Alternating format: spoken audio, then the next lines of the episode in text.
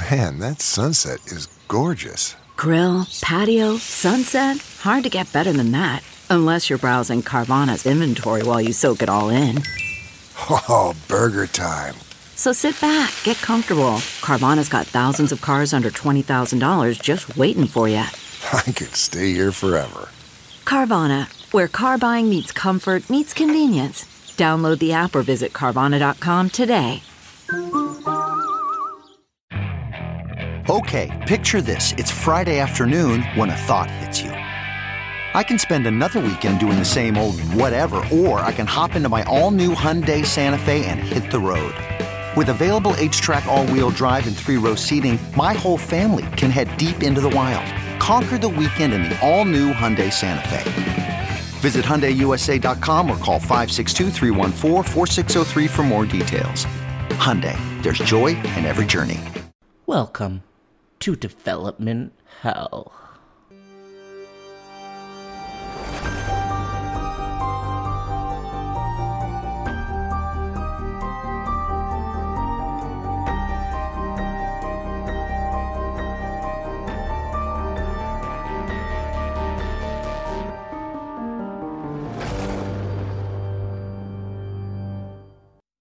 Available now from Dread, the Queen of Spades.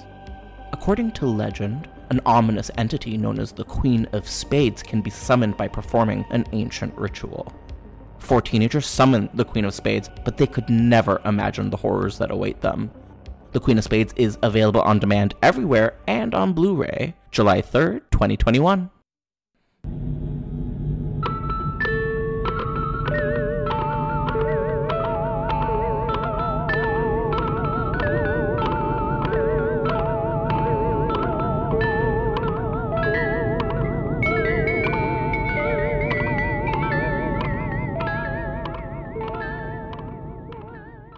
Every horror movie that hits V O D, countless others end up D O A. Development Hell is the podcast dedicated to unearthing these cursed horror productions. We're going to find out what went wrong and then decide if these titles still stand a shot at the green light. I am your host, Josh Korngut. I am a filmmaker in Toronto, Canada. This podcast is a proud member of the Dread Podcast Network. Today's episode is going to be about Wes Craven's Alice.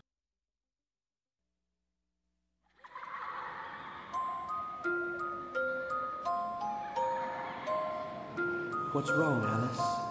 My parents are gone. What else is wrong, Alice? Something's broken. What's broken, Alice? I am.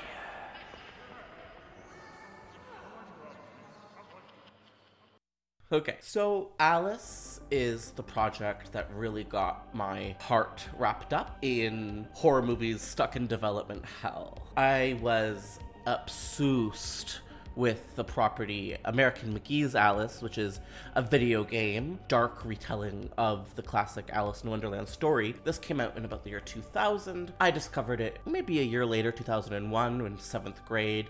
And boy, oh boy, it's like I had never seen a subversion of a fairy tale before in my life. I was like, wow, my mind. And I don't think I was alone, because ultimately years later, everyone was really excited about Wicked. First the book, then the, mo- the Broadway show. You know, the retelling, readjustment of like a classic fairy tale that everyone goes, ooh, ah, when we encounter it.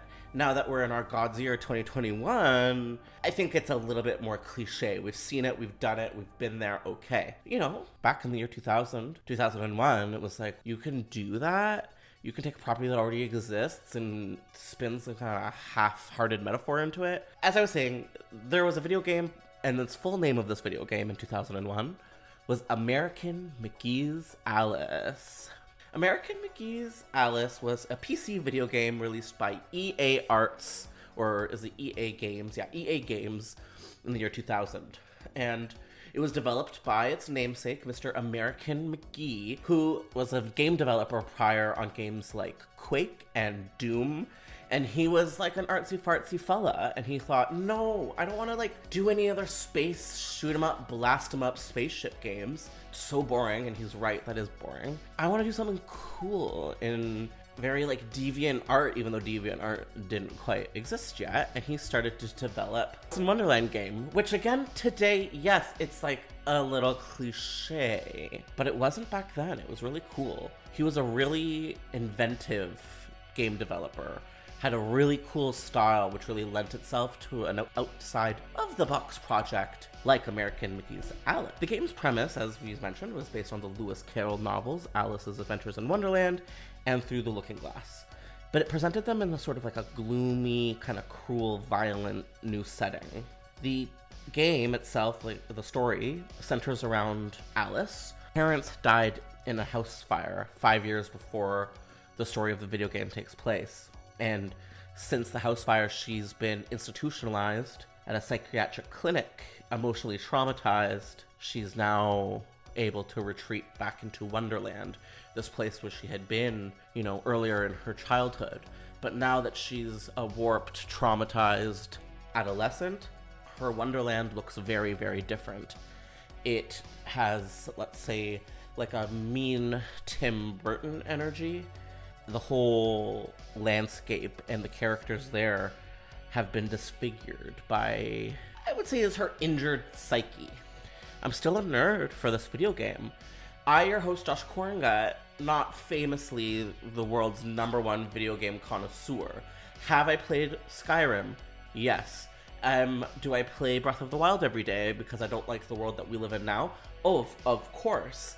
I really got into the Friday the thirteenth video game at one point two, but these are all kind of exceptions to the rule. I am a horror movie fella, not a video game gal. But American McGee's Alice really got its hooks in me when I was a kid, and I thought, oh, this is my identity now. This is who I am. I don't know if there's a lot of queer people out there that had the same experience with Alice. If you're queer and you were like, oh, I loved Alice, let's talk. Something cool about the game itself was that throughout the gameplay, Alice is able to obtain weapons, which she uses, but the weapons in the game are toys, and that's pretty cool. So you get to use things like a croquet mallet, um, a vorpal blade, um... a wand of some kind, Jabberwocky's eye staff, all kind of like, oh, an explosive jack-in-the-box. How cool is that shit? You are getting a fairly average shoot-em-up video game, but in every possible way, it's being done, you know, heightened and reimagined and very creatively. And that was new in two thousand, two thousand one. We weren't really seeing games like this, I think also because it's a bit of a risk for the companies, because I think video games are fairly expensive to make and you want a surefire bet. And at the time, as I was saying, what was in vogue were spaceship, alien, marines in space kind of stuff. That kind of sounds cool, but I wouldn't want to make those. I would want to make something spooky, ooky, booky like Alice. There was another game around the same time that did really badly, but if you recall and you're old like me, uh, they used to sell Alice together with another game called Clive Barker's Undying, another sort of narrative horror story that took place in Scotland, I believe, that it was a big financial failure and kind of led to E A Games and other game developers not to be so quick to create original horror creative properties in the future. I mean, we would get Silent Hill as a franchise, which has been cursed itself, but we weren't getting a lot of really cool, innovative horror games until, you know, the twenty tens. A part of the game that really called to me was not so much the game, but the score of the video game. It was unlike anything I'd ever heard at the time. I'm a big fan, I'm a big music fan. I'm a big fan of spooky music. I'm a big fan of spooky scores, obviously usually film scores. And this was a really, really cool collection of music that I like was pretty into at the time. So Chris Vrenna, who I believe was the drummer of Nine Inch Nails and of Marilyn Manson as well, but I, I might be wrong. And I'm not wrong, though, actually. He did the score for this game. Something that he did was really cool and outside the box is he wanted to get, like, a very gothic, childlike horror feel. So he got all of these broken-down Fisher-Price toys, like a xylophone and a music box and antique pocket radios, clocks, doors, stuff like that, and would use them as samples. The singer Jessica, with a C K, provided vocals for this soundtrack. You would know Jessica as a lead singer from, oh, Jack Off Jill. How can I forget? Jack Off Jill. So Jessica's a classic, Chris Vrenna's a classic, this score is a classic. I really recommend you checking it out. In fact, the last time I got to work with a composer on a film of mine, it was a main reference. I said, Janelle, that's her name, she's so cool, you'll love her. Um, I'm really inspired by how this game used like weird broken antique toys as sounds. And she was like, say no more. And I think we did some cool stuff. So thank you, Chris Vrenna and Janelle. We're here to talk about the development hell project of Wes Craven's Alice. You're like, Wes Craven, that's right. The title of this podcast said Wes Craven. Why hasn't he said anything about this yet? Hold on, you're getting ahead of yourself, okay? Let me have some space. Okay, so back in the year two thousand, as this game was coming out, Dimension Films and Miramax Films were shown gameplay of the Alice early sort of demo, and they were uber impressed by the visuals that they saw, to the point where Miramax was actually like, give me this girl, I'm making this movie. And according to a publisher source, American McGee, the head honcho of the game, was actually going to be involved in the production, potentially as a creative director or as a co-producer. So, you know, not a girl at the top of the ladder, but she would be in the room, and that's very cool. I found this twenty-one-year-old article, I believe, from I G N that uh, declared around two thousand and two thousand one that the Alice adaptation was, yes, happening indeed, and it was going to be written by John August and, yes, directed by none other than Wes Craven, everybody's a favorite. Not John August, because who cares about him, but Wes Craven, what an icon. Okay, we'll get into that a little bit more, but another really exciting um, tidbit about this era of the Alice's pre-production was the rumors of casting for the lead role, the titular role of Alice. So the number one rumored actress at this time was none other than Natalie Portman. Yes, Natalie Portman was the first actress sort of in the line to play Alice. And apparently she herself had expressed interest in the project and was sort of courting Miramax to to get involved. Um, other actresses that were floating around this project back in the year two thousand, two thousand one were Christina Ricci and even Mila Djokovic, who obviously went on to do the Resident Evil movies very soon after, around two thousand two. Wes Craven, obviously, he's very well known for Nightmare on Elm Street, Nightmare on Elm Street three, kind of, New Nightmare, the Scream franchise, other stuff, let's say Red Eye, My Soul to Take or Keep, let's pretend like that didn't happen. He had a really strong relationship with Dimension Films. Unfortunately, Dimension Films was, of course, headed up by Bob and Harvey Weinstein, Uh, notorious Hollywood disgusting monsters, or at least one of them. And that's upsetting because we wish that this project had been in the arms of an angel and not the scary devil, but that's where it was. And Dimension Films and Wes Craven had a tight relationship. He had just come off the third Scream movie, and the first one was actually one of like the flagship property for Dimension. Some might call it the house that Ghostface built. That's right, I coined that term. Dimension Films was the house that Ghostface built. Kind of makes sense that that's why they were able to snag someone like Wes. In the early two thousands, though, um, John August was like the it girl in Hollywood. She, sorry, well, he had written the sort of indie sensation Go, and he'd also written a Charlie's Angels movie, Scooby-Doo, uh, an unfulfilled Barbarella reboot with Drew Barrymore. So August didn't have enough time to actually write the screenplay, and so instead he wrote a twenty-one page treatment, which he's been pretty vocal over the years about how Wes Craven wasn't a big fan of this treatment, but Miramax was. So there was this like kind of awkward dynamic, and it seemed at that point that Wes Craven was sort of the one to continue, and John August at this point kind of got the boot. So another thing that came around this time was Wes Craven herself announced that this project was likely, if not definitely, going to be a C G I adult, like, animated project. This was a new concept at the time of two thousand. And honestly, it still is kind of a new concept, because there was only one other film like it at the time, and that was the movie Final Fantasy colon Spirits Within. This is the first sort of big Final Fantasy movie adaptation, and it didn't do good. And I think a lot of people were really confused about the concept of an like a C G I animated adult film. I'm not saying I'm against it one hundred percent. I mean, like, obviously, if you look at the Marvel films, they are ninety-nine percent C G I animated adult films, but yeah, I don't think we were ready for this at the time. I also believe that there's a certain uncanny valley quality to when C G I is too humanoid realistic. We don't really want to see that.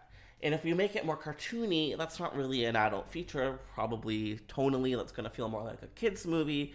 And so there was this tricky territory where people didn't really know how they felt about this kind of animation style, and nobody went to go see Final Fantasy. It's actually considered to be like the ninth biggest box office bomb of all time.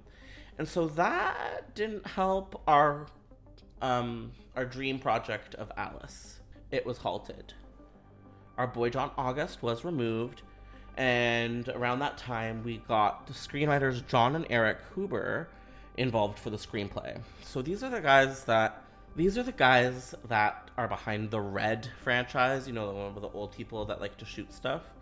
He, they also wrote The Meg and Battleship, so, like, I don't know if I'm a number one fan of these angels, but...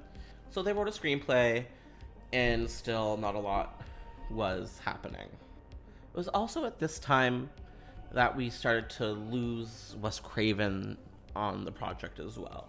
Now, the project didn't die. We're going to start to see it get picked up by a different studio and a different director. But around two thousand one is when we lost John August and we lost Wes Craven. Many years later, there was an interview with uh, the game creator American McGee, and he said that he had a feeling that this was around the time where our favorite dude in the world, Wes Craven, actually started to get sick, and was when he may have had um, either early symptoms or early diagnosis, uh, first time of getting cancer. And so this took him sort of out of the game, understandably. And when you lose a director, I think it's pretty often that uh, you lose your footing in production, and the production itself may not actually happen. And that's ultimately what we saw happening here. They didn't lose hope, because it was the early two thousands. People were wearing Von Dutch hats. Paris Hilton was still the it girl. It was good. It was bright. Everything was wonderful. George Bush, not great. So the project moved hands and ended up with twentieth Century Fox in two thousand five. The Hollywood Reporter reported, as they like to do, that Wes Craven was no longer involved, but that director Marcus Nispel had signed on. So the name might sound familiar to you. Marcus Nispel came to fame with directing the two thousand three remake of the Texas Chainsaw Massacre. He would also direct a slew of other weird action films, like something called Pathfinder, which I never saw, and as well as the two thousand nine Friday the thirteenth reboot. Both that and Texas Chainsaw was with Platinum Dunes. This guy, you know, has an okay track record, depending on who you ask. Personally, I'm a big fan of two thousand nine Friday the thirteenth. I'm not, like, a huge fan of that Texas Chainsaw movie. I'm not really a Texas Chainsaw fan. It's just a little too much for me. And the remake was, like, way too much, even compared, compared to the first film in the franchise. Just a little too gory, a little too uh, unkind, and I like my horror to be a little more fun. What can I say? I'm a sissy. Marcus Nispel kind of sounds like a cool guy, though. People are always talking about how he's, like, really chill and that he always wears earth tones, which I find very funny for a man that's so disgustingly brutal and violent in his filmmaking. So we're going to keep going with the Hoover's script, which is a good sign that they didn't let go of that. And the most exciting news, I M O, in the whole history of this very long development hell journey for Alice, was the new star they had attached. And that was none other than Sarah Michelle Gellar. Sarah Michelle Gellar was announced by The Hollywood Reporter to star in this new Alice film, and this was just hot off the heels of her starring role in The Grudge remake, two thousand four style, which was a big financial success. Was it good? Also, she had just come off the series finale of Buffy. This was when she was at her most known, and the girl really was trying her best to get into the film world as a leading ludi. And it just never really happened for our princess. Never is too late, says I. That's a weird way to put it. I think there's still a chance, but it doesn't seem great. Her career also seems semi-stalled in development hell, and we want to free her. There, when she first joined Twitter, which I believe was like two thousand eleven, and then she like stopped posting immediately and forever, but she still got that blue check mark, so you know it's her. Her and Mister Freddie Prinze posted their Halloween costumes back then. They were so lame and like so Party City and like embarrassing like suburb parents in costumes, but she was dressed up as unquote American McGee's Alice, and he was dressed in like Walmart rubber mask of Freddy Krueger, so like embarrassing for them.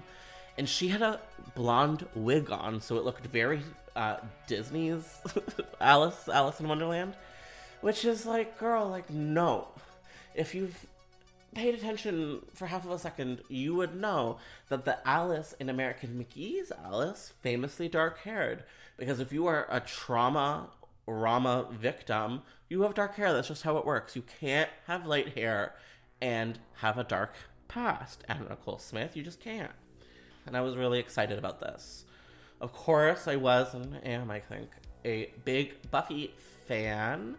And so as someone that was also this huge Alice fan in what it was, this probably late middle school, early high school, I was like, holy pajama pants, Batman, like, how cool is this? Even though I was like already waiting four years, and I didn't know yet at the time that, you know, Hollywood is a fickle, fickle pickle, and that I probably was never gonna get to see my baby on the screen. I wish that someone had told me, like, Josh, get used to heartbreak. You want to make movies. You want to like movies. This is what you're gonna have to deal with. A little bit of heartbreak. And so this was a good learning experience for me. Yeah, so Gellar was supposedly going to be filming this after filming Southland Tales, another weird acting choice for our girl. Yeah, it just didn't happen. So I guess we kind of have to talk about Sarah Michelle Gellar in the news recently, because for the first time in a long time, she did sort of pop up. And this is rare for her because she and her hubby Freddie Prinze are fairly mm, private, and they don't often pop up on Twitter, but she did. This is in the wake of many different female cast members on Buffy coming forth to declare that Joss Whedon was a really toxic boss, and that it was a really inappropriate and um, traumatic workplace experience for them. And this has only sort of come up with these cast members in the last couple of weeks. And so everyone was thinking, is S M G going to say something? I personally was taking bets that she wouldn't, not for any other reason that, yeah, I don't know, she's kind of like a, has past hints of Republicanism in her, and I just like, I would rather her not say anything than say the wrong thing, and I don't know how you interpret what she said. I think a lot of people were happy with how she declared a sort of distance from Joss Whedon, but it did, in my opinion, feel a little bit easy and, and, and vague, but she did say she stands with survivors, and at the end of the day, I mean, you could be saying something worse than that. So, S M G, not canceled. Alice never fucking got made. And after the two thousand ten Tim Burton Alice in Wonderland debacle that came out, we all kind of were like, okay, so Tim Burton got his grubby little racist paws on the franchise. We are not gonna get our, like, Tim Burton-esque horror iteration of Alice. It's just not gonna happen. And that's sad because, well, I really wanted it. I was obsessed. I am letting go. I am redirecting my unhealthy obsessions to other things, like, I don't know, Tori Amos, um, beach vacations, my dog Henry, stuff like that. So what lies in the future of the Alice property or the Alice franchise? There was a sequel to the video game eleven years later, in the year twenty eleven. E A Games did release Alice Madness Returns. This was a big budget uh, sequel, or in a way reboot, to the original Alice. And it had lukewarm reviews from myself and most other people. Didn't really make a, a splash, an innovation wave like the first one did.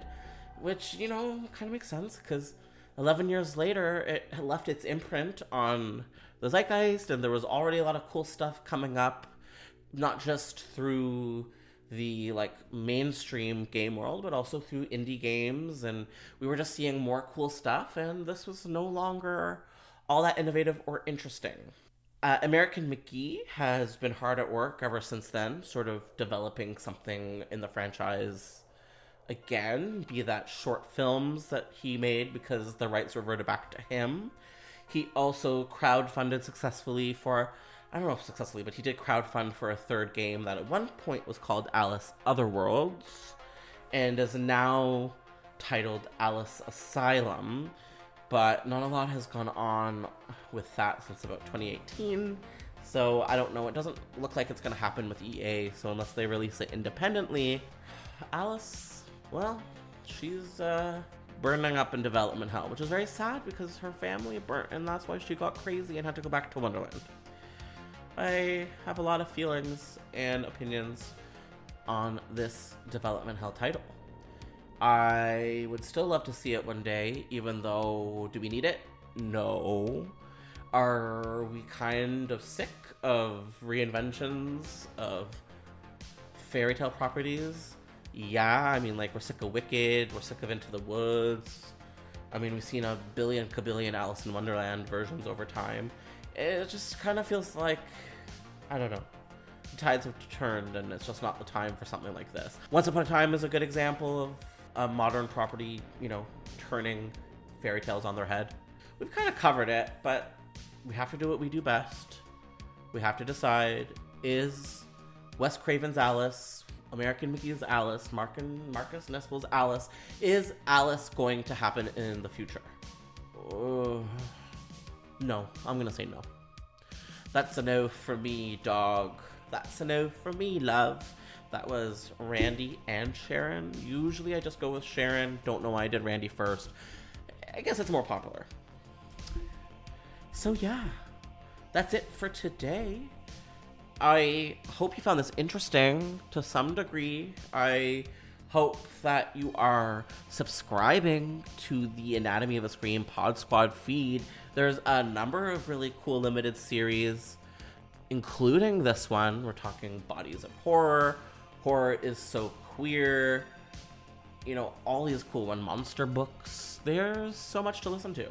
So you can follow Development Hell on Instagram at, at Development Hell Pod, or Twitter at Devil Hell Pod, D E V E L Hell Pod. And uh, we hope to hear from you. And we'll uh, be back with another episode one of these days. Bye for now.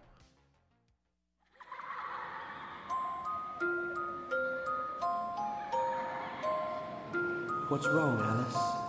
My parents are gone. What else is wrong, Alice? Something's broken. What's broken, Alice? I am. Oh, you can't help that. We're all mad here.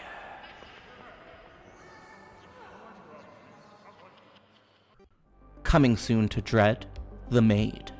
Joy is the new maid of a royal house, whose previous maid disappeared under mysterious circumstances and is now haunting and terrorizing the family. Joy works to uncover the reason behind the former maid's disappearance. The maid will be made available on demand everywhere July twentieth, twenty twenty-one, and on Blu-ray August seventeenth, twenty twenty-one.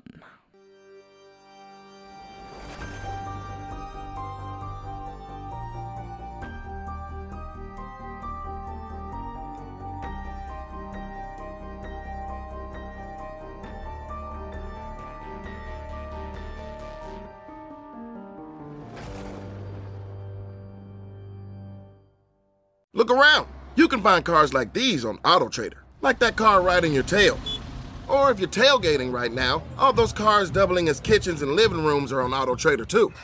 Are you working out and listening to this ad at the same time?